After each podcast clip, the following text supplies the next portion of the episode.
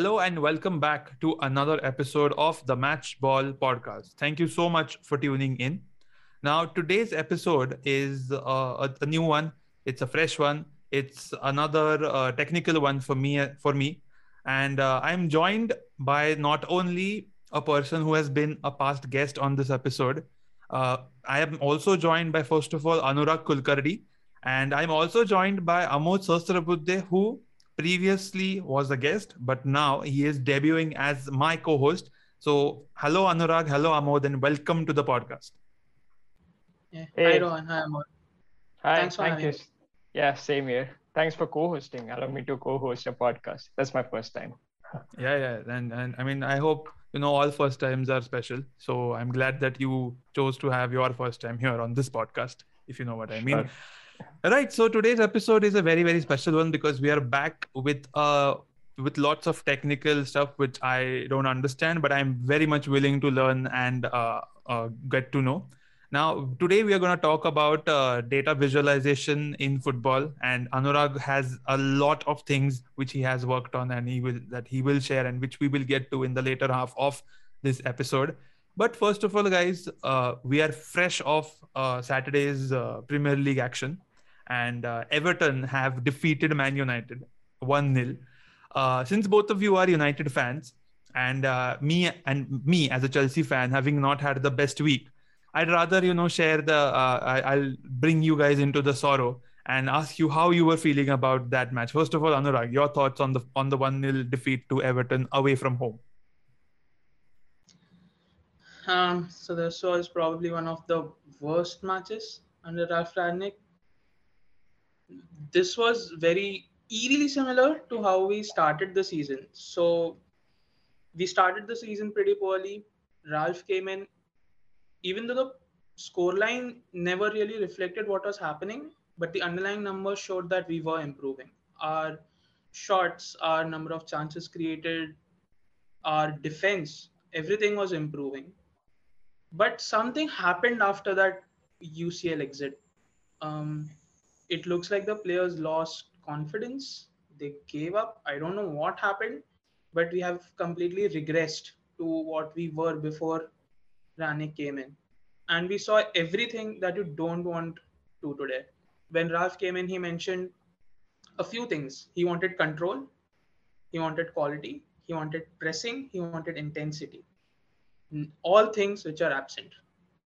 We didn't have any sort of control. We didn't press very well, except a couple of players who individually are good pressers. There was not much intensity, and it was just poor overall. Um, Bruno had probably one of the worst games of his United career. I'd say at least I I don't remember him being this bad. Um, we conceded a goal which should not happen. Matic, I think it was Matic, I think, who lost the ball. Yeah. They scored from the subsequent counter.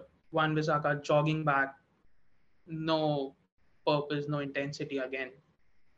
So, and then we just didn't create anything. It usually what happens in such games is that you do a lot, you try to create a lot, the ball just doesn't go in, and the opposition just get lucky and they score while that's true on the Everton half, that they got lucky because let's admit it, it was a deflection. United didn't do anything to win the game. So yep. it just happens. Yeah, so here uh, I'm in the Boston I'm in Boston right now. It was the game was at 7:30. I woke up uh, I woke up 10 minutes late to the game. I saw we were playing decent. I, I did not see anything bad. Rashford took a shot which should have gone in. He took, had a header as well good chances here and there. I thought we might get something from the game. And then they scored that crazy goal. And halftime, I was like, I had this feeling that uh, I don't think we are going to create much after that goal went in. It just felt so, the body language of the players was so wrong. It just did not go, nothing was going well for us. I just did not watch the second half at all. It was that bad. I preferred sleep over watching the game. yeah yeah i can i can understand. I think i read a tweet from uh, uh, someone that there were eight everton players in their own box and at a point of time only two united players were in that box. So yeah.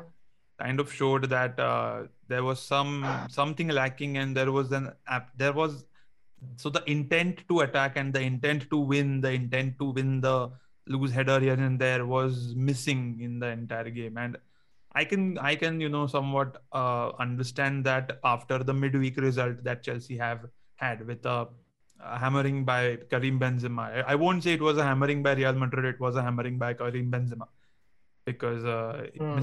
because he is if there is ever a term he is Mr. Real Madrid right now and he is what True. makes Madrid Madrid right now and yeah so mm, it was uh, I mean I can understand what happens and when you know a freakish goal and uh, suddenly you spiral down down down down and you know some errors here and there I mean I, I I've not seen the match I'll be honest with you so I did I don't know how Everton played I just saw one statistic that in the second half, or I think in the total half, were, in the, in both halves there were eight shots on.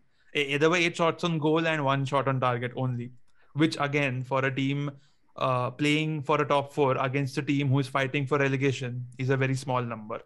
And uh, I, I I can completely you know sympathize with you guys. And I didn't mean to rub it in, but I've had a bad week, so I'd rather you know share the sorrow with you. And plus, uh, a little cherry on the top for us right now uh, on this on this cake of sorrow. A cherry is that you know Chelsea have won against Southampton. It was not a nine 0 nine 0 hammering, but uh, that's simply Chelsea because uh, even when we win and when we are expected to win by a big margin, we always find out the lowest big margin possible to win. So uh, that's that's the wrap up for you know a quick reaction to today's uh, matches. And uh, yeah, so now let's focus on our guest of honor, uh, Anuraag Kulkarni. Now, Anuraag, uh, I've seen a bit of your visualizations. I've seen the tremendous amount of work that you have done and uh, the the articles that you come out with, you know, week in week out. I just wanted to, you know, uh, kick things off before Amod takes over and gets all techie. Uh, what is? I mean, how did you get into this football? I mean, did you did, was it something that you intentionally wanted to get into, or was it just something that happened by chance? So I was never a football fan from a young age. So uh, I it was 2010. You know, there was this fad on Facebook. Uh, there were these quizzes: which footballer are you? Which Yeah. XYZ are you? Yeah. So I just randomly took one for football. I don't know why, and it just spew out Fernando Torres. Ah, and I like I had no idea who this guy is. And one friend of mine who was an ardent football follower told me he plays for Spain. Please watch the World Cup final. He's going to play. He has long hair and he wears a headband, a hairband. and I spent the whole match thinking, okay, Sergio Ramos is Fernando Torres. I think Fernando Torres, I, if I remember correctly, it was such a long time ago. I think he came late on, and then I realized, oh, okay, I totally got it confused. So that is how I watched my first football game because of Fernando Torres. And my cousins are uh, big Manchester United fans. I knew that about them, but because I started watching it uh, by like because of Fernando Torres, I was just following him, whatever he did, wherever he went, I supported that club until I think uh, he went to AC Milan, and then I was like, cool, time to go to Manchester United because that is where my cousins are. That is all I hear about, and that is how I started truly following football uh, when United were truly at their worst. And yeah, that is how I got into football. Then there's this YouTube channel called Football Daily. Uh, I assume a lot of people have already heard of it. Right, Yeah. right. I watched their videos and they were using these absurd things called statistics and numbers. And I was like, this is very interesting because this gives me a way to um, put it out there what I'm thinking. Mhm. Like you say, oh, we missed so many big chances. They just got lucky and they scored.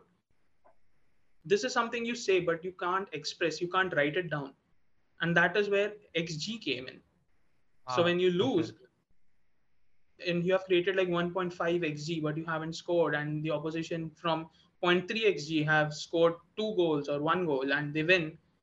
How do you tell people that hey, we were good? Trust me, we were good. We they just got lucky, Yeah. and and that is how I felt that this is something that needs to be more common and this gives me a better understanding of the sport that i have started to love. And that's how i got um, interested in statistics and you know these background numbers these underlying numbers. So yeah that is how i got in. Right. So fantastic.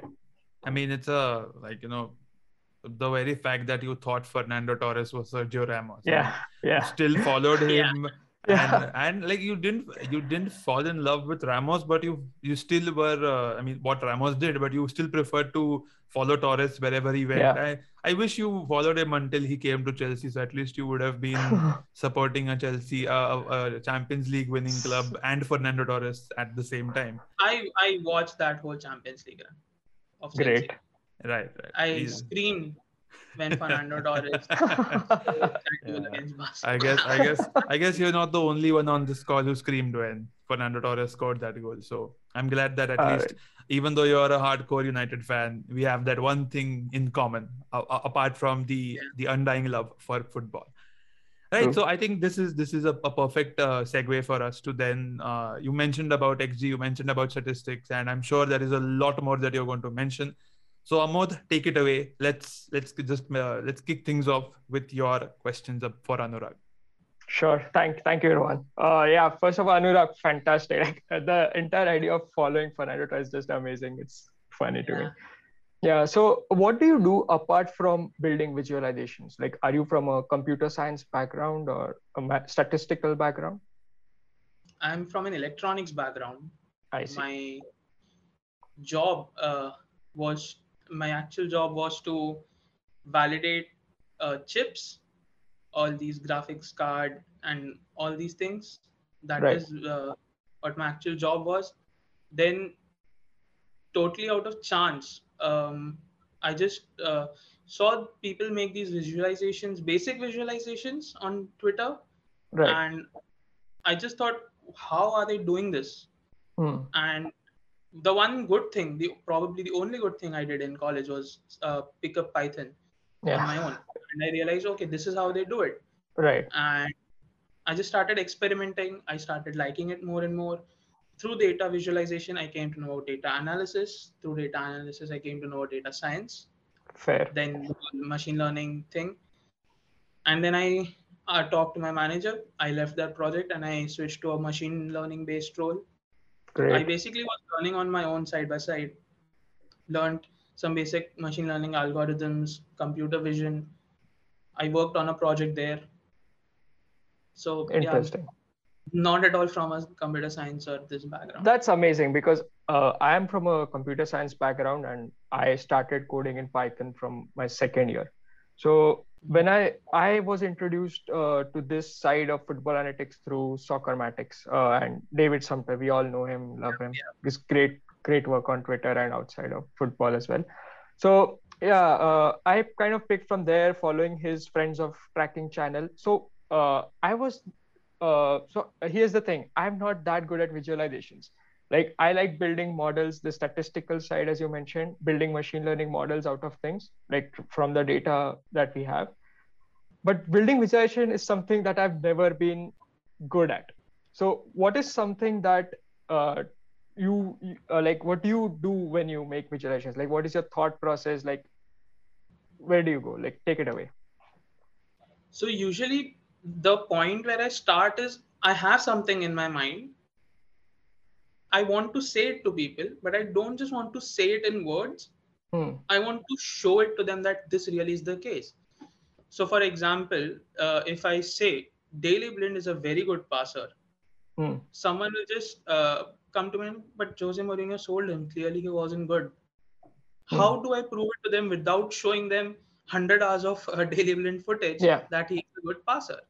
exactly And that was my thinking behind data visualization that you have a point. How do you put it across in a way that everyone understands it? right that's how that is where I usually start with these things. Some Right. what thought I have in mind, what I want to put it out there. fair I just I- with that. yeah so and how do you make those suggestions like you mentioned python as one of the tools that you picked up do you use some other tools like tableau or do you use excel do you use these kind of features as well that to produce fancy visualizations? So, uh, broadly speaking, most of the pass maps and uh, carry maps, uh, short locations, they are done in Python.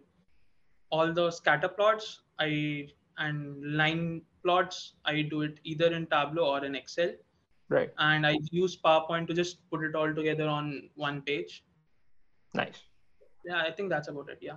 Interesting. Yeah. Three main things broadly. Yeah. Yeah. So you use a combination of everything and kind of put everything back in a one PowerPoint presentation slide. That's interesting. Yeah. There's something. Uh, yeah, that's really cool. Uh, yeah, also, um, what? Amod, before before Yeah. we you know uh, you know continue, I, I think Anuraag you mentioned uh, something called as Tableau, if I'm not wrong.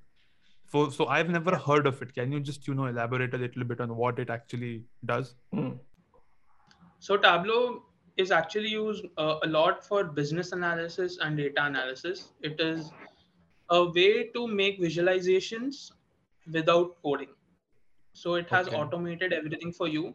You just feed in data, and it'll just throw out or uh, throw out a scatter plot, throw out a line plot, bar graphs, Okay. histograms, stuff like that. Okay, and so the input data, it's uh, you don't need to code, right? Like you just mentioned, or I.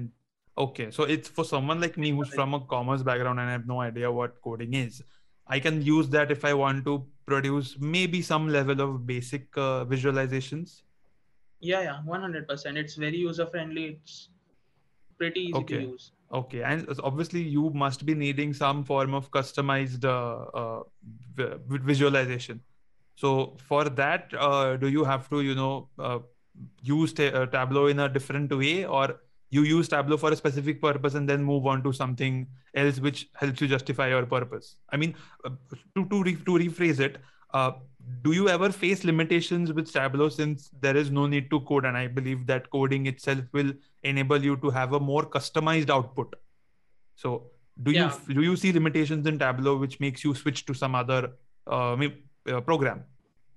Yeah, 100%. That is why I only use Tableau for scatter plots, maybe where I'm comparing, uh, broadly comparing only through numbers.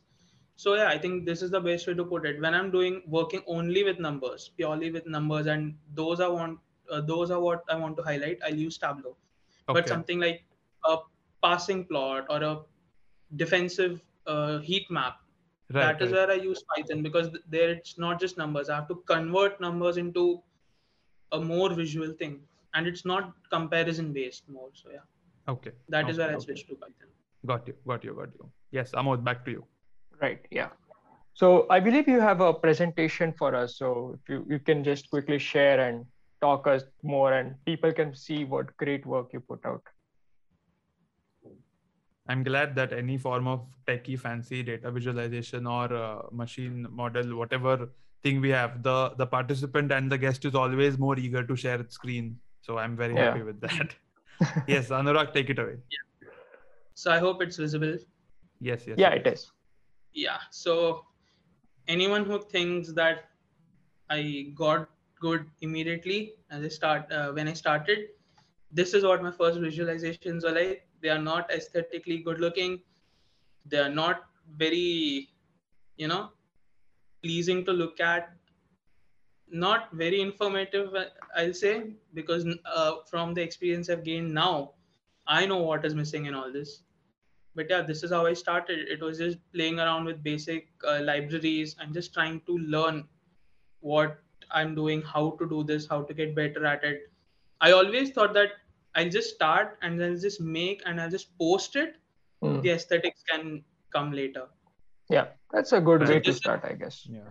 And Yeah, I, I think it's it's relatable for me also. Like if you listen back to the first podcast that I ever published, uh, it was with two of Mhm. my friends. I was absolutely dreadful, and I'm and I'm by no means uh, an expert right now, but I would like to say that there has been a bit of improvement episode after episode. So I can completely concur with what you're saying. So yeah, at, as long as Yeah, you're yeah. consistent and you put things out, that is what matters initially.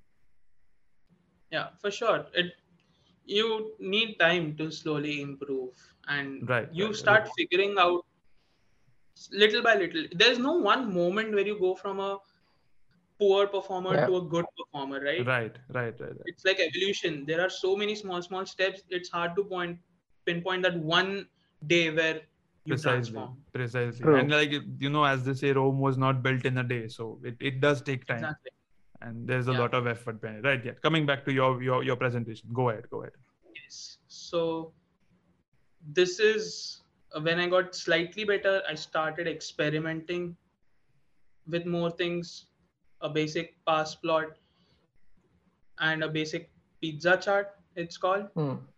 um, and this is what i've done more recently so now as i said as time has gone by i've started um, narrowing down what is required when so for Right. example uh, if you see this this is a viz about tammy abraham he's a striker Yeah. right do right you want to see his pass plot no It- Right, i right. mean unless you're specifically talking about his passing attributes it's not really needed right what's more important is things that highlight him and his qualities so that is where this comes in right Right. again a Right. pizza chart a progressive pass reception zone heat map which basically just shows when he's receiving progressive passes uh, so basically a progressive pass is a pass that breaks opposition lines right Hmm. so when Right. you see for example uh, Antonio Rudiger just playing a defense splitting or not even a defense splitting a midfield splitting pass straight into the feet of um, Romelu Lukaku right that is what you call a progressive pass right Right. and right these are the ones where Tammy Abraham most frequently receives these passes. And then the shot map, a classic thing just to know where he shoots from, his shooting location. So this is for a striker. If you watch uh, Ruben Neves' shot map, most of the things will be concentrated outside that box. right right Right. right So- right This is probably what I've learned: what to use, when to use. okay Again, this is what I made for Declan Rice. So now okay you don't want to see where Declan Rice shoots from. Yeah. Right? He's a Right. defensive midfielder. And this is basically, uh, I tried to figure out what are his most um, common tendencies with the Hmm. ball. So Right. when he passes, where does he pass? What are the zones which he looks forward to the most?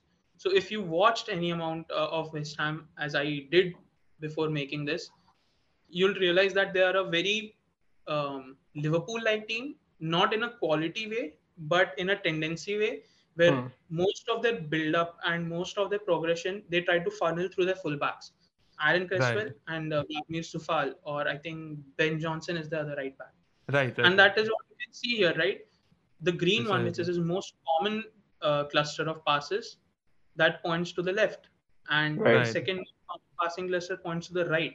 It's right not back backward passes it's not forward passes right right right so this is the type of context i want to add uh, you know Yeah. it's just just about making beautiful graphs or something you need to tell a story you need Yeah. to convey a point Right, True. right, right. Uh, Anuraag, can you just, uh, you know, that cluster is basically just to highlight an area, right? It's not uh, anything apart from like, like so this is a um, k-means cluster Yeah, that's what I was going to ask. So, what was what clustering technique do you use? So, this is clearly K means here. yeah so if you have any idea about machine learning um, you'll know that k-means clustering is a um, i forgot what it's called i think it's called something like uh, when you work with non-labeled data Yeah, unsupervised learning. yeah unsupervised learning correct, correct So, just to tell you quickly what it is. So, essentially, you just have a bunch of points, and so let's say you have this point here, a left, right half, and a left half. So, and there is this one point which you want to know where it is. So, is- if it is on the left or if it is on the right. So, essentially, you just find the centroid, like the center of the cluster for the left part, and the center of the cluster for the right part, and you just check where which one is it closer to, and you associate that to that cluster.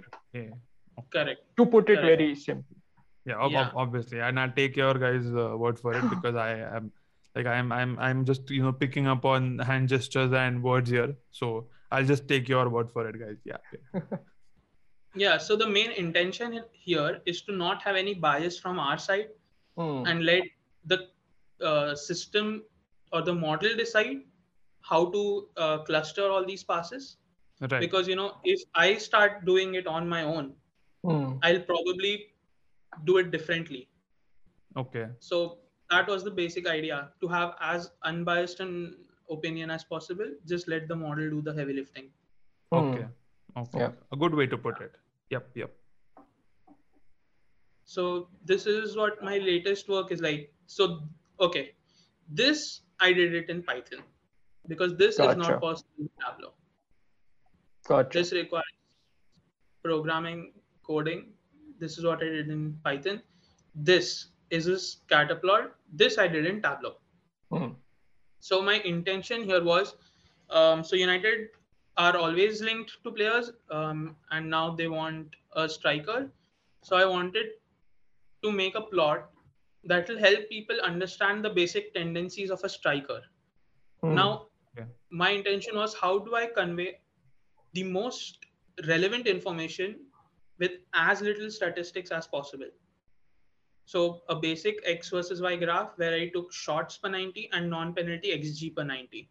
Right. So it's basically how many shots the player is taking Which are not and penalty shots. the amount yeah, how, what is the quality of shots he's taking? That is what I wanted to compare. Okay. and then I had a very basic scatter plot. Then I wanted to check, okay, now I have a very basic framework of his shooting tendencies. What about his playmaking tendencies? So Hmm. then I added to it how many passes he's making into the penalty area, right? And what Okay. is the expected assists he's generating? Okay. and that is what this basically is so now if you look towards the center right you'll see two very prominent names pop up gabriel jesus phil foden they right. play in a right. System Right. where ball progression and ball uh, chance creation two very Hmm. important things right Right. Yeah. and that is where they pop up they may not be taking as many shots per 90 they Hmm. not, may not be generating the most amount of xg per 90 but Right, what they're very right. good at is creating for others and taking True. chances as well That's why they are color coded in red, essentially. red yeah. Yeah. so as you go from blue to red uh, the player starts making more passes into the penalty area Yeah. if you look at uh, take a look at the top right Kylian Mbappe Erling Haaland Yep. Standouts. now if, if I tell you they are both very good strikers and they are both Hmm. very good finishers I'll assume you already know that Right. but Yeah. how do I convey to you that Kylian Mbappe is probably the better playmaker of the two Hmm.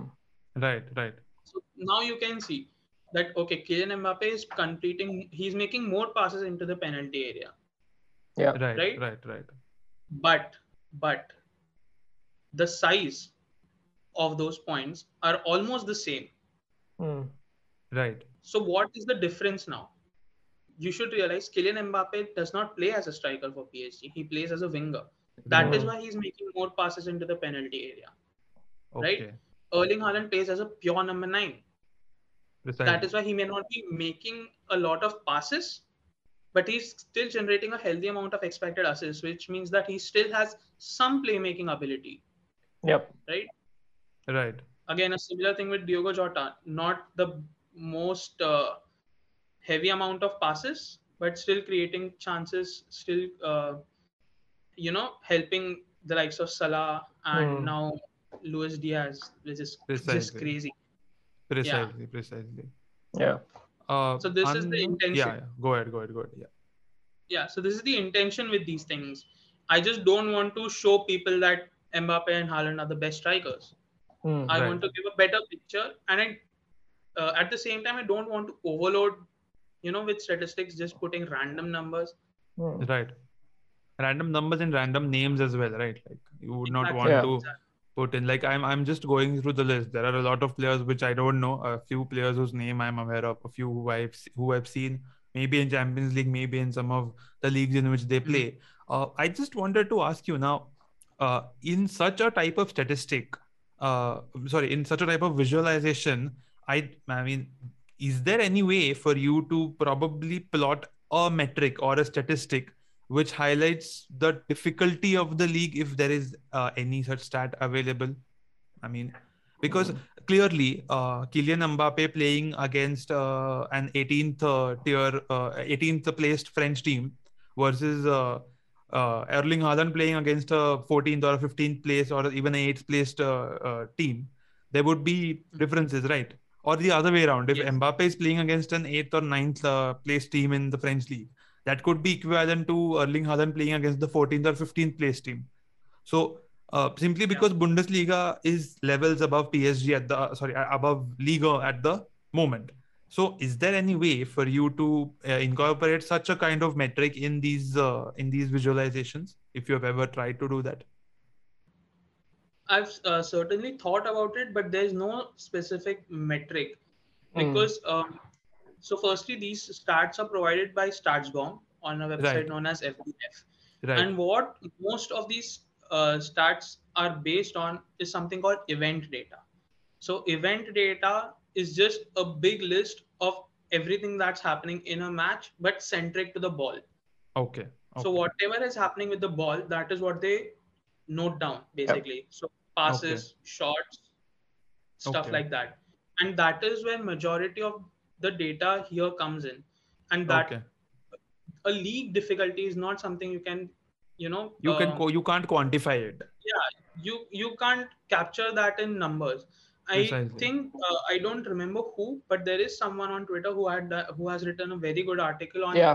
how basically different leagues translate to the Premier League. I think Hmm. it was Premier League focused, and there you realize someone something like the Portuguese league is probably Yeah. a better place to find talent than the Bundesliga.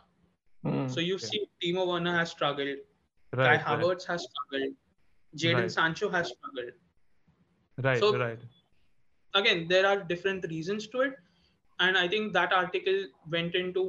Uh, they tried to put it into numbers, Okay. which was very good.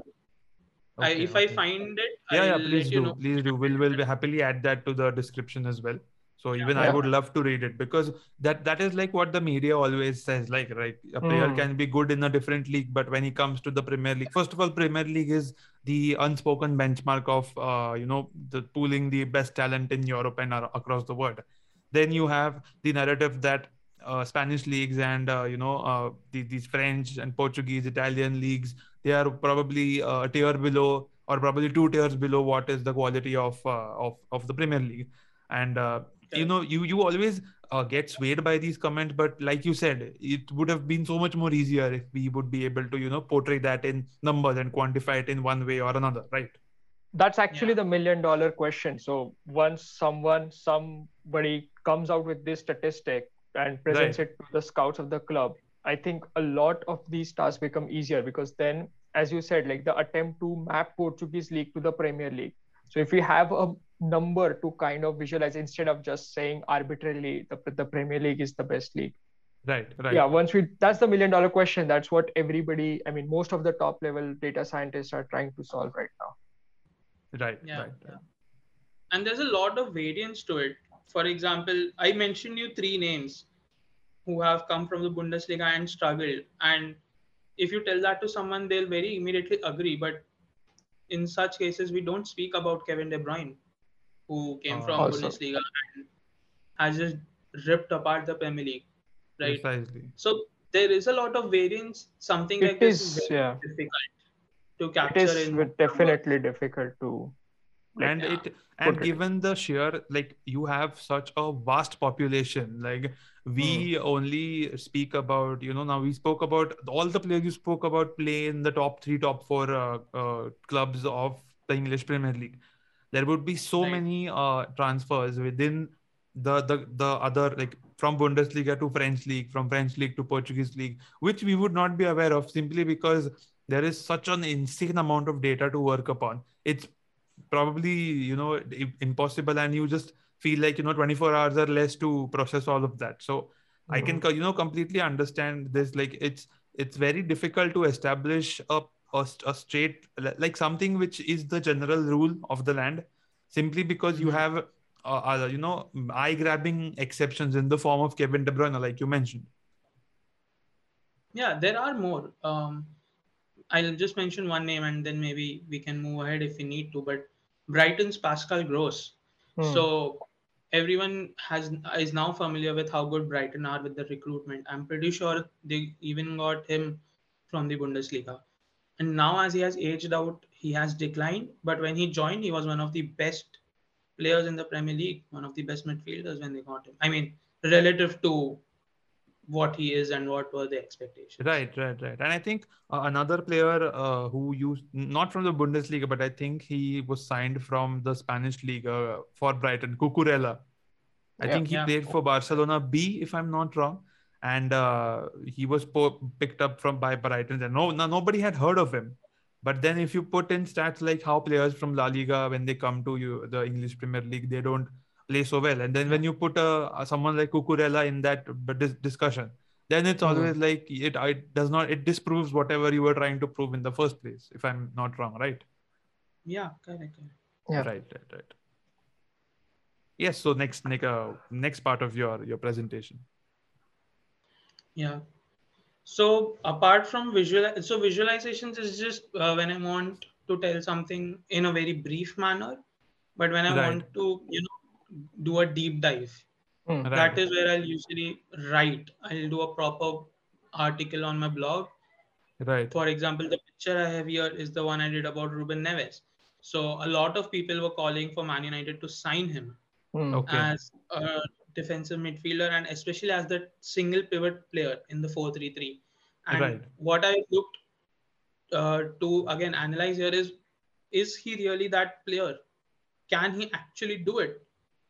and the answer i came to is maybe not uh, and would you like to take a risk if you have infinite money sure mm. but that is not how it works mm. so maybe not the best option so you know i try to address questions like that um, so yesterday i released a new article where i looked at if erik ten hag were to join manchester united would getting Jurrien Timber be the mm. best idea because a lot of fans are calling for uh, Julian, uh, Timber. And the more absurd part is a lot of them think that, uh, okay, let's play him at right back.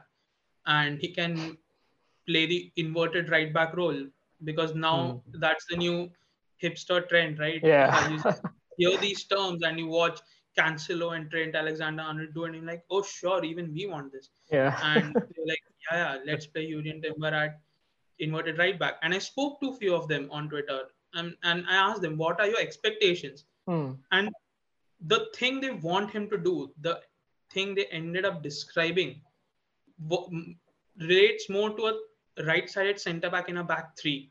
So, for example, what a Christensen, Christensen is doing. Right, is, right, right, right. That hmm. is what they imagine him doing. But that's not what an inverted right back does. Right, yeah. right. Even so I think Reece James is, is not an inverted right back because I don't see him exactly. being given the freedom that uh, Cancelo or Alexander Arnold is given for their respective clubs, right? Yeah, and I think Reece James's strengths, his running and his ball carrying is good enough to not limit him. I yeah. won't say not limit him, not optimize him. He's not being optimized if you play him at, as a inverted hmm. right back. At least right. not for now, not in this current Chelsea system because you already have N'Golo Kante and Mateo Kovacic. What else do you want in your midfield? You want yeah. someone who will hold the hold width because right. you don't have that right winger. Ziyech is not that guy. He's not. Havertz, these are not the guys. So it's all about player optimization. You know, it's not just about buying players and just putting them into the team. It's not a puzzle piece. Yeah. True. You need to optimize these players' strengths. Right. So right. things like that things which I can't do in a Twitter thread because the character yeah. limit doesn't allow me to. I'll Fair. put them in the blog. Right. Uh, how so? How do you look at these players? Like I saw you did one about Tammy Abraham, one about Neves. So do you look at uh, transfer targets that are linked to United and research about them and write a piece on them, or is it uh, like arbitrary? You just pick some player. That's how it has been recently hmm. because of all these transfer rumors and stuff like that but in the past i've done some pretty random articles when i started out i did a write, uh, article where i was trying to see what striker can brighton buy i think it was for the right. beginning of the season or something like that i did it and when um, nuno was signed for tottenham and they were looking for a center back i think i did that before they signed Cristian romero from atalanta right. and i basically took all these stats and again i did uh, I applied a clustering method and I I titled it using machine learning Hmm. to find an uh, to find an alternative for Jules Koundé because I think they wanted Jules Koundé, but he seemed to be going to Chelsea. Right. So it's like, okay, which player resembles him the most from the Hmm. stats I have available?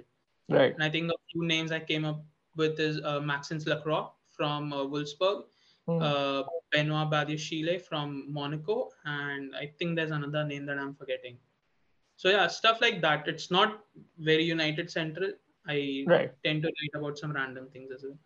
Fair. Uh, Do do you have uh, like this? Uh, you know, you you get into a spat or an argument with someone on Twitter, and then it's like now I'm going to prove you so wrong, and then you decide let's let's just prove him wrong and make such a fantastic visualization and uh, blog, and then and then maybe the other person with whom you've had a spat ends up airing you or not replying to you simply out of shame, but you have a fantastic article and a visualization in place just to prove a point. Has that ever been the case with you, where you just to settle a score, you were like, "I'm going to prove you so wrong right now"? Not really, because I tend to move away from these uh, arguments. Because if I start doing that, 99% Yeah. of Twitter is just arguments and comparisons, and that is It's not. not the most healthiest thing to do as well. It isn't. It it's isn't. not a place where I want to, you know, put my energy in. Exactly. I'd yeah. rather do it with someone. I don't care if they disagree with me. I Hmm. just want to have a healthy discussion with someone who's willing to listen. And I have been proven wrong. I've been wrong about a lot of things. Yeah. So I don't mind being wrong. But yeah, doing something to prove someone wrong is not really which Hmm. uh, something that I look to do. Right, right. Taking the high road and you know just moving Yeah, on. I think the closest I came to that is the Jurrien Timber article because I, see. just saw there was a uh, there was a ignorance on people's part, and there's this famous account on Twitter called United Arena, and he had done a poll basically a few weeks back where he asked people who are uh, who want Erik Ten Hag how many matches of Ajax have you actually seen, Hmm. Right, I- right, right. an astounding majority said zero. Yeah. no one has watched Ajax. yeah, yeah. and just everyone just wants Erik Ten Hag. So it's stuff like that. After a point, you realize, okay, there's no point discussing with him because even he doesn't know what he's talking about. It's just, Hmm. uh, you know, stubbornness that he's clinging to his point. Right. No, but you know, Anuraag, I, I'll just like to you know point out and say that when you're uh, in a in a ship which has holes, you will grab onto anything which offers you some form of relief or support. Yeah. So I can understand uh, uh, the perspective that the United fans, especially the fans on Twitter, would would have. And to be very honest, when you know Thomas Tuchel took over uh, Chelsea, even I had not watched a lot of his massive matches for PSG or for Dortmund. I'd watched a few, okay, more of those which were in the UCL.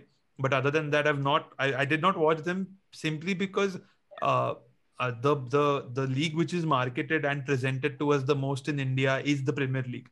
So you are Yeah. naturally drawn towards it. You're naturally drawn towards Yeah. whatever happens in that, and plus you have the the the uh, the game called the Fantasy Premier League, where you would want Correct. to you watch more and more matches. And I don't see any other league whose matches uh, whose game uh, fantasy game has come up up to such a level. So coming True. back, I've I've not watched a lot of Thomas Tuchel, but I've known enough to know that he's a good tactician. And then there was this element of faith and everything, and whatever panned out last year. Right. Yeah. right. And you can't expect everyone to watch every game of every player you want to talk about, right? Precisely. It's just that there are some people who will so uh, viciously hang on to the point Hmm. I think that's the problem. They just hang on to it without having any support, and you just realize, okay, this is not working. Yeah. It's Right. okay to say I've not watched him or I've only seen X games, and this is what I um, concluded from that. That's totally fine to say. Right, right, right. Just But- but that's- that I don't But that does not. good. But that does not give you the numbers and the following on Twitter, Yeah. right? Yeah. I, I this is my genuine belief that if you remove the like and uh, retweet feature, basically you stop giving uh, attentions. Where you can just tweet something and that's it. I think all these people will just Yeah. down. yeah. Yeah. I, I For guess, sure, I guess, for sure. I guess we'll we'll see Anuraag uh, ferociously tweeting at Elon Musk, asking him that the edit button can wait. Let's see if we can implement this first, and then you can focus your attention on the edit button. Right, sure. Anuraag. Yes, back to your whatever you have in store for us next. Yeah. So I this is the answer to your previous question. Yeah. How uh, how do I make these visualizations? It's Python, Tableau, Excel, PowerPoint, and MPL Soccer is a Python library, Yeah. the, which has basically automized a lot of things for you, Mm. where you can just uh, use the data and it'll you can use very simple code, and they have all the code documented as well. Yeah. So it's pretty much uh, copy paste to a certain point, and it They have it standardized across all formats for Opta, for StatsBomb, for all kind of data providers. So it's really a good tool to use. Yeah, so it'll just give you a very quick heat map, pass map, stuff like that. So this is what I mostly use. And this is the last slide, people who have inspired me. So I'll go with why these names exist. So as I mentioned in the beginning, Football Daily is where I uh, got introduced to statistics. If you're someone who's never been into this and you are scared of numbers, I think Football Daily is a good place to start. They'll introduce you to very basic numbers. They'll talk about things in a anal- analytic way and in a very emotional way sometimes as well. So it's a good place to you know just dip your feet into water and just have a look around. Mm. Then after that, I kept following United Arena, and he is the person who I feel really, really taught me how to think about football. You know, it's not just scoring a goal. It's not just about making these flashy uh, passes or doing skills. Um, if you follow his account, you'll actually learn how do you think about football? How do you Hmm. think about what's happening? That is where I really got into analysis. Uh, Maram, if you followed uh, my work, if you just see my visualizations, you won't take five minutes to figure out, okay, this guy has really, really been inspired by Maram. She Yep. is the queen of visualizations. She has inspired so many people like me. And I have no shame in admitting that I have drawn a lot of inspiration from her work and the way she does it. She's now from- on the Athletic, right? She's signed with the Athletic she- now. she's now She's a- I really think she's big a now. analyst at the Athletic. Yeah. It's just insane given how she shared that she's from a finance background. Yeah. She doesn't know programming. And yet um, she's achieved Yeah. a brilliant feat. Then there's Friends of Tracking. You mentioned David Sumpter.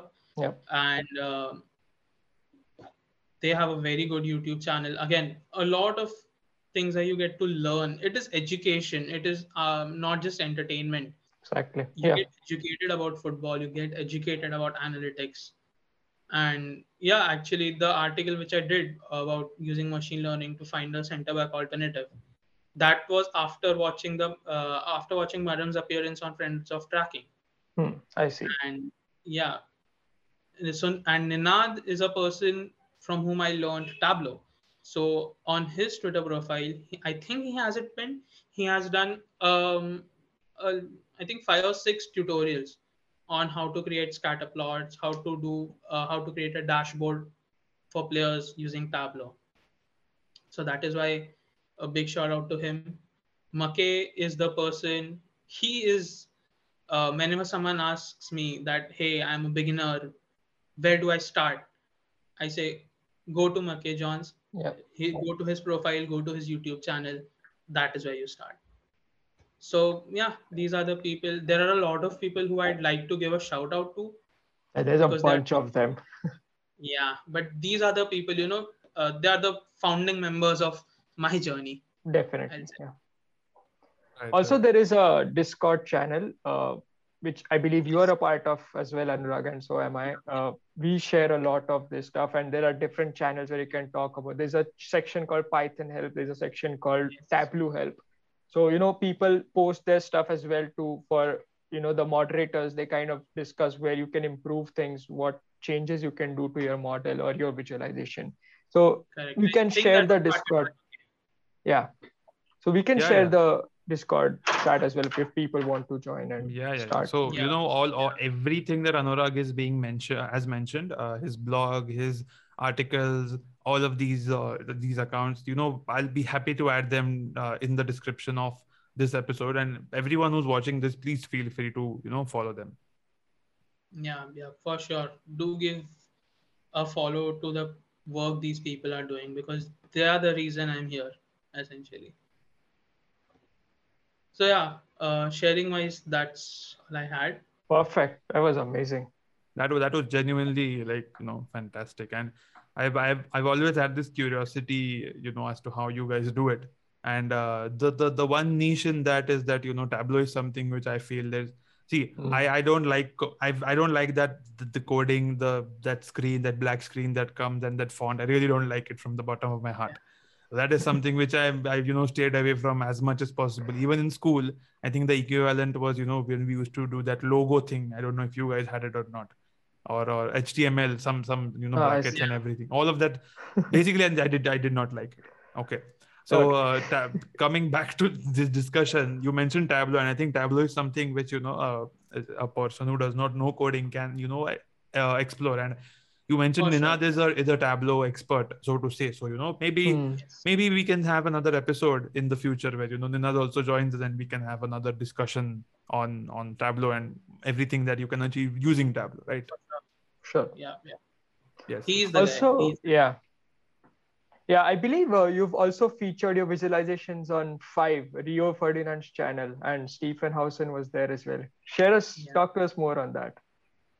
So Celebrity in the house. Crazy... Yes. uh, that's a crazy story. So basically, um, when I realized, I think it was a few months ago, where I realized just how terrible our right backs are and how good Mazraoui is. I made a very basic progressive pass map uh, for Wan-Bissaka, Diogo Dalot, and Mazraoui. And I just put them on one sheet and I just tweeted it out. And then I realized Stephen Howson had released a video about uh, our right backs. I think I'm, I think he spoke mm. about Diogo Dalot or someone. It was a video related to right backs, and I just tagged them. And I'm mm. like, uh, I, I was just like, hey, I saw your video. Maybe you'll find this interesting. Yeah. And I just tweeted it. I had no expectations from it. And then after a few days, he didn't reply to that tweet directly, but he just put out that, hey, I remember someone tagged me in a visualization about uh, Mazraoui, hmm. but I've forgotten where who it was. Can someone link it to me? And yeah. some one of his followers linked my tweet and he saw that and he got in touch with me asking um, can you do this for me we are starting this new series and we'll be talking about xyz players so can you do this for me and i was like sure yeah why yeah. not why not that's yeah that that that's actually so cool you know like not only do you you like see every one of us we are football fans you know we always love when anyone talks about football but then when someone who knows what they're talking about and when someone who is the prominent figure in football picks you mm. up hmm. and you know i'm very sure that i mean i don't know how involved rio ferdinand is with that channel uh, on a day-to-day basis but i'm very sure that you know probably he must have you know glanced at it and to have this feeling for you as a milestone that you know you started out uh, you know that that guy in college who just learned a bit of python and that guy who thought Fernando Torres was uh, Sergio Ramos was Fernando, Fernando Torres to end up on one of the uh, best centre backs uh, uh, of of England of football on his YouTube channel. It must have been a you know a great moment for you and a great milestone for you as well, right? Definitely. Yeah, yeah, it was unbelievable. I I remember my hands were trembling when I saw a DM from Steve. and I just ran outside uh, and I told my parents, see, see, see, this happened. And they're like, who's this guy? What are you talking about?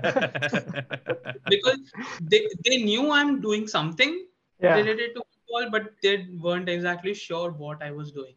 Yeah. yeah. But as uh, when it was released on YouTube and then I showed it to them, then they were like, oh, okay, okay, okay.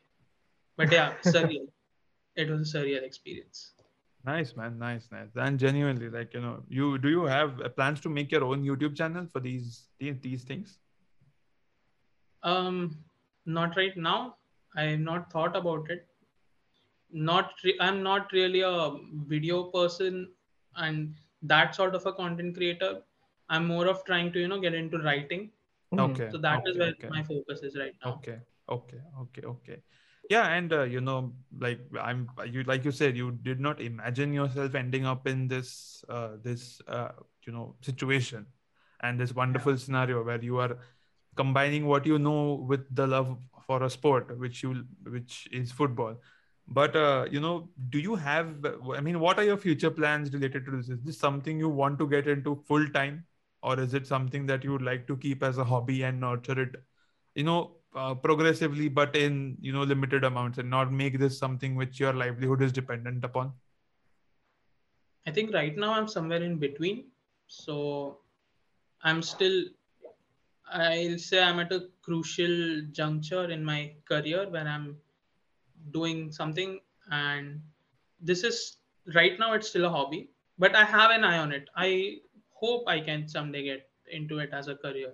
I don't know how feasible it is or how to get there. I'm, Right. I've not figured that out yet, but I hope Right. to figure it out along the way.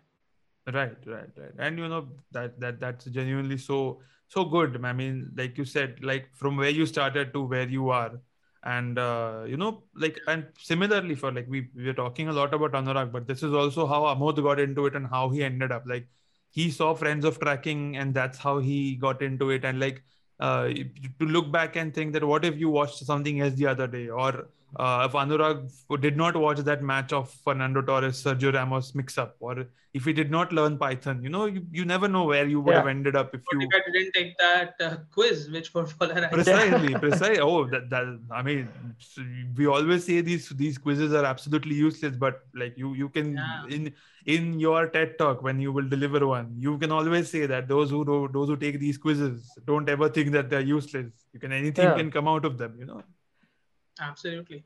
I was uh, such a big fan of Fernando Torres. I remember I Googled his address when he was at Chelsea. and, oh, the embarrassing part is yet to come. So I oh, Googled oh it. there's more was- there's more yeah. This there was something something Kings Road something Fulham, and I checked is Fulham in or around London, and I remember yes, I wrote him a letter, and I sent Oh. it. really? oh Yeah, I'm pretty sure it never reached to him because it was just a random address on Google. But I did that. right hey i mean you know ek tarfa pyar Huh? it- this is a this is a this is the most the, the most football uh, uh, variant of ek tarfa pyar Yeah. Right? people hang posters people have uh, you know memories and you know card uh, newspaper cutouts and here Anuraag is sending letters to some random google address hoping fernando Yeah. torres will read them. Yeah but but i mean like you know like brilliant brilliant. Like whatever you are uh, i mean wherever you have come from and whatever you have achieved and whatever you're going to achieve that's you know absolutely brilliant. Just a, a quick word of advice like as we are heading towards the closure of uh, today's episode. Uh, for anyone who wants to get into this like I, I i'll ask this question to amod as well you know uh, wh- what where would you ask, uh, tell them to start? Like um, like a person like me now i have I've, i have had a you know background in commerce and finance and accounting but uh, i've never done what you guys are doing. So if i would want to start and if i want to get into this even if it's a hobby or if it's as a full-time thing where do i start? Anuraag first you then you know amod can take give his perspective also. Yeah. So I think I've shared enough on uh, act, the actual visualization part. Mm, I Right. think my advice will, will be how to actually get into this uh, work or, you know, creating this sort of content. And my biggest advice would be just post it. Don't think if it's pretty enough. Don't think it's if this is the best visualization that out that's out there because there always be someone better. Just post it don't wait. Don't second guess yourself. It doesn't matter how terrible you think it is. Just post it. Make that a habit you know? Just putting it out there. As i showed i showed you those visualizations which i made. I call them my early visualizations. That were the earliest visualizations i could find. Oh. It's not they are not my first visualizations. My first visualizations will be even worse. So you Hmm. know just start posting it. Don't you know just keep it if you keep it nothing's going to happen right and as you start posting you'll start figuring things out that can come later that Right. will be my biggest advice Right, right, right. Yeah, absolutely. And I get totally true on that because even I have my own blog and I'm not as active as you are, maybe on posting on Twitter or on my blog. Uh, but yeah, I did do try to find something and post it there. Like on, on occasion, I build some tool and I just post it on you, uh, Twitter or LinkedIn or somewhere. And, you know, it does get attraction. Like I have uh, some people from some clubs, they talk to me like, how did you build this? And say it was a great time. And definitely like, some people will look at it someone will share it retweet it and maybe it can reach uh, you know the target that you are trying to achieve like don't think about that but definitely yeah. just post it out there like read it out maybe it can maybe it will not don't worry about the result but just start working yeah and, i think you touched upon a very good point there. Sorry just to cut you off. Yeah yeah don't no post it with the expectation that yeah. someone a big account is going to retweet it or it's yep, he's going exactly. to it. Post it because you want to put it up. exactly exactly. Right right right. Yeah I, I mean like you guys are you know telling that you know the clubs and all are getting picked up and will pick up your article the youtube channel will pick up your article now uh, to to draw parallel to what i am doing now this podcast and all i'm what uh, this is uh, by the way i think this is our 10th episode so we've uh, hit a double digit on on uh, episodes on this podcast so that, that that is something which i never thought would happen just a random thing that hit my head.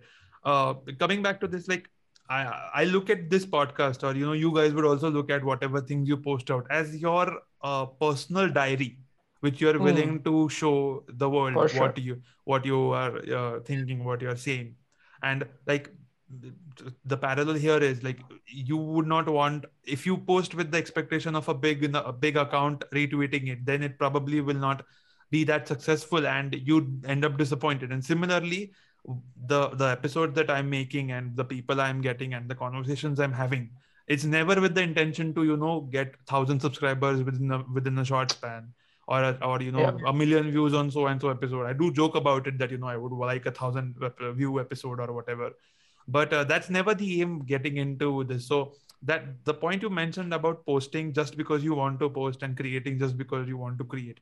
It's it's absolutely you know you've, you've hit the nail on the head and you're given out a solid solid piece of advice.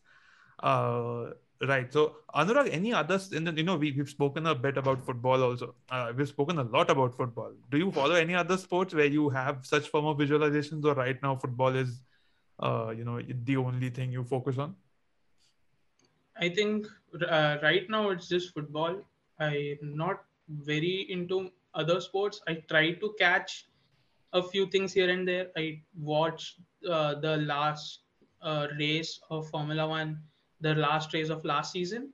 Right, right. And just kept on hearing that, okay, don't expect every race to be like this.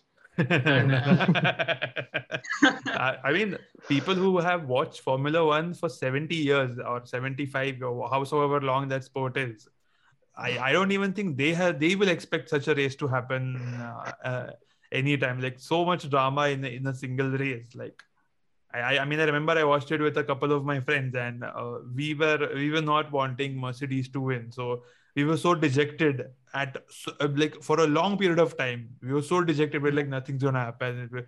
Uh, we just came for no reason, and just you know the, the, that madness happened at the last few laps, and then you know. So yeah, I mean, like I, I think F1 visualizations would be so much complex and so much more harder than uh, football visualizations, right? Because there's. I just realized uh, there is uh, one Twitter account. I think it's Aditya, uh, the Come On Man. That's his Twitter account. He was doing football visualizations. I think he's switching over to F1 visualizations. Now. Oh, is it? If I'm not wrong. If I'm not wrong. Is it? Is it? I think I have to. I have to follow. I have to check that account. Like. Yeah. F1 is a sport like you know it has so many complexities. It's, it's probably yeah, yeah. I I think I read somewhere it's the most complex uh, sport or the most complex motorsport of some sort in the world or whatever. Like I yeah. know, but uh, you're not a cricket fan, Anuraag, by any means.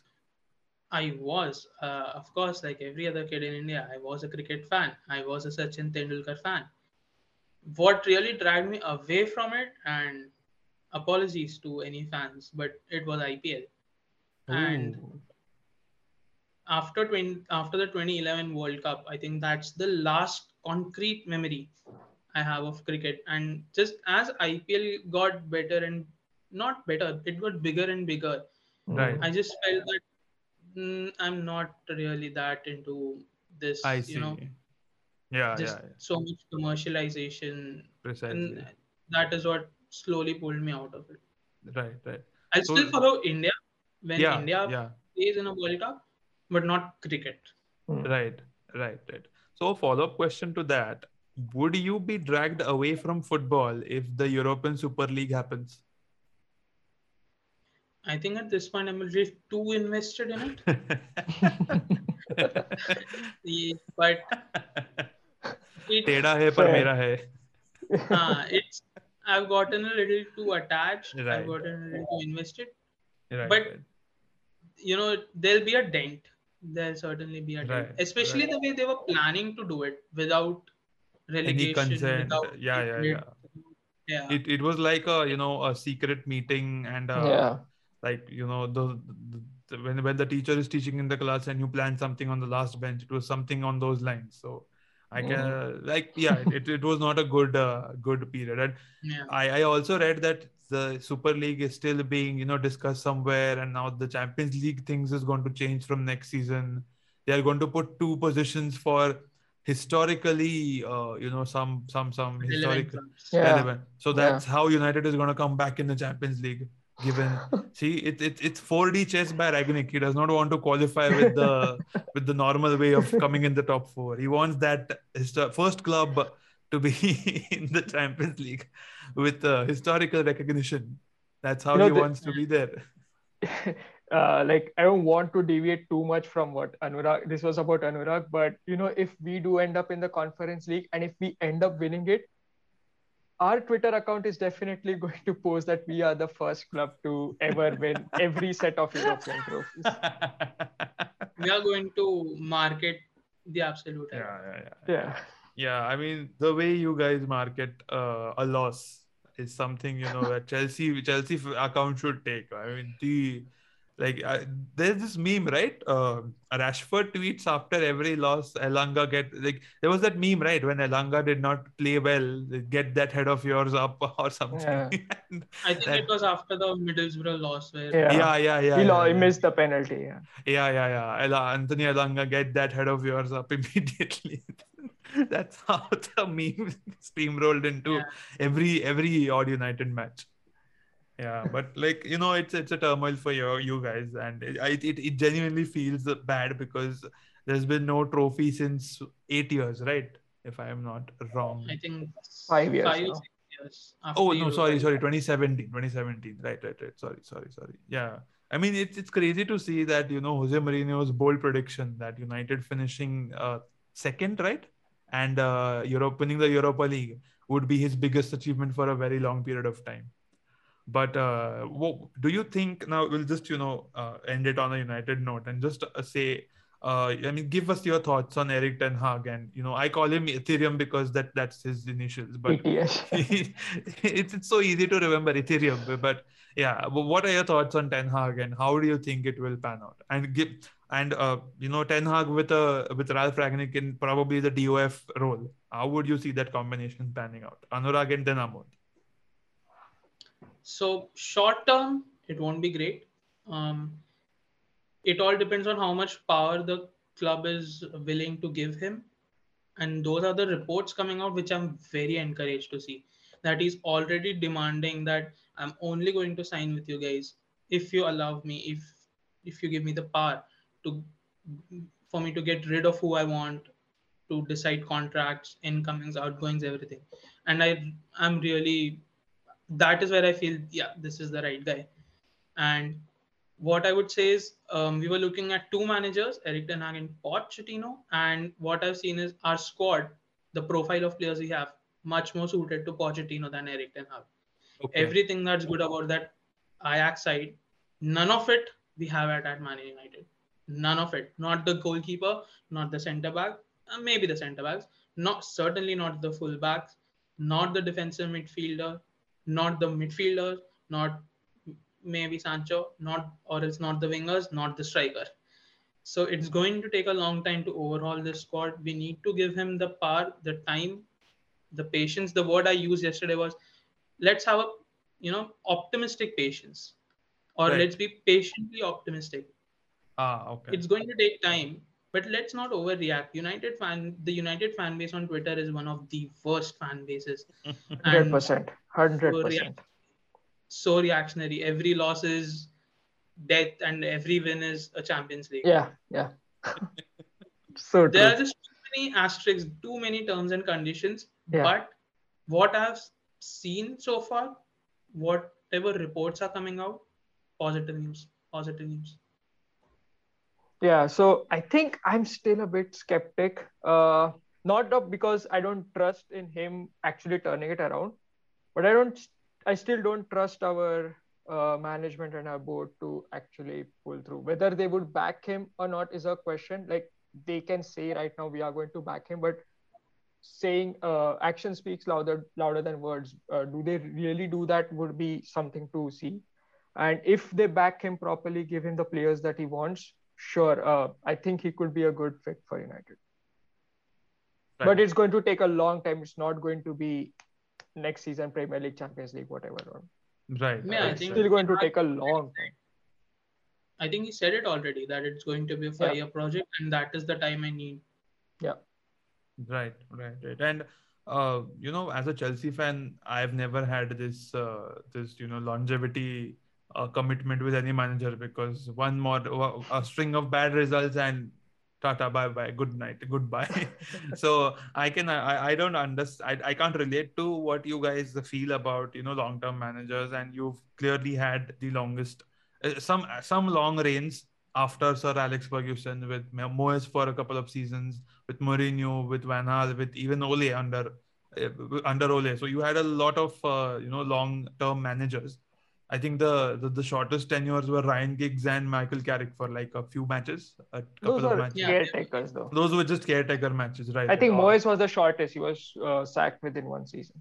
Yeah, He yeah, was yeah. at the yeah yeah yeah so so you know it's something which you know i would i can't relate but you know i'm i'm i just you know uh it it ev- even if it is you know um, I, I don't like I like the memes and I like the jokes which happen about United not you know performing but they are uh, you know historic English royalty and it, it's a shame to see the way they are playing right now. And uh, for a healthy competition uh, it's always you know good to see another team in the mix. And given that we have a team of Newcastle which is pumped with an infinite amount of money, the top six could be threatened. And if United don't get back their groove very, very quickly, we could see a, a team like Newcastle uh, usurping them and joining the big six the way City joined them probably you know, 10 years back, if I'm not wrong, 10 or 11 years back.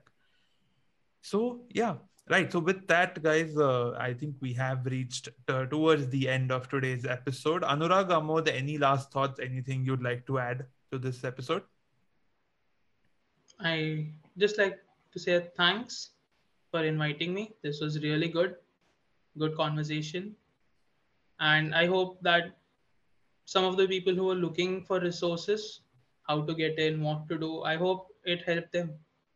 Yeah, Yeah. yeah, absolutely. And uh, Amod, your any last thoughts from your end? Uh, yeah, thank you, Rohan, for allowing me to co-host this. Uh, it was my first experience. I don't know if I did well or not. And also, You thank did you, well, you Anuraag, did well. for uh, thank you, Anuraag, for spending your time with us. It was absolutely fantastic your work and everything that you showed us. I think definitely someone will pick from it and you know start building visualizations of their own. Yeah. Right, right, right. Yeah, I mean, you thank you, Anuraag, you know, for for joining, and thank you first of all, Amod, because uh, I had never heard of Anuraag before Amod introduced me to him, and I checked his profile out, I checked some of his work out, and you know, it was an instant yes from me to have him on on the podcast, and uh, you know, I was happy to take a back seat and let Amod direct the uh, the conversation with the technical stuff. So yeah, thank you, Amod. Thank you, Anuraag. You know, guys, uh, all of their links would be in the description. And uh, you know, it's always uh, funny that uh, most of my episodes have started with a Twitter DM. So it turns out to be the the uh, in, in terms of in football lingo, it it's it's a Twitter DM has the biggest pull than any Yeah. other uh, any other uh, medium. so I'm glad that it work it is working and it will hopefully keep on working. And uh, yeah, so like I said, like I said, all of the description, all of the links of Amod and Anuraag, and all the links that he mentioned about his article, about uh, his visualization, maybe even the video where he was featured, and all the other accounts. All of them will be in the description. Right? It will be a very big description this time, given the number of accounts and links that we have to add. Thank you so much for watching. If you have stayed till here, and you know any form of feedback, any form of uh, you know a suggestion, a like, a comment, anything is always welcome. We are always open to more and more feedback. Uh, right. So with that, uh, we have reached the conclusion of today's episode. Uh, thank you so much. I'll catch you all in the next episode. Stay safe, and uh, if and even if ro- local regulations uh, have uh, eased and you are not allowed and you are okay, you are allowed to not wear a mask. I'd still be. I'll still say mask up and stay safe. Thank you so much, guys. Catch you all in the next one. Bye bye. Bye, guys. Bye, guys.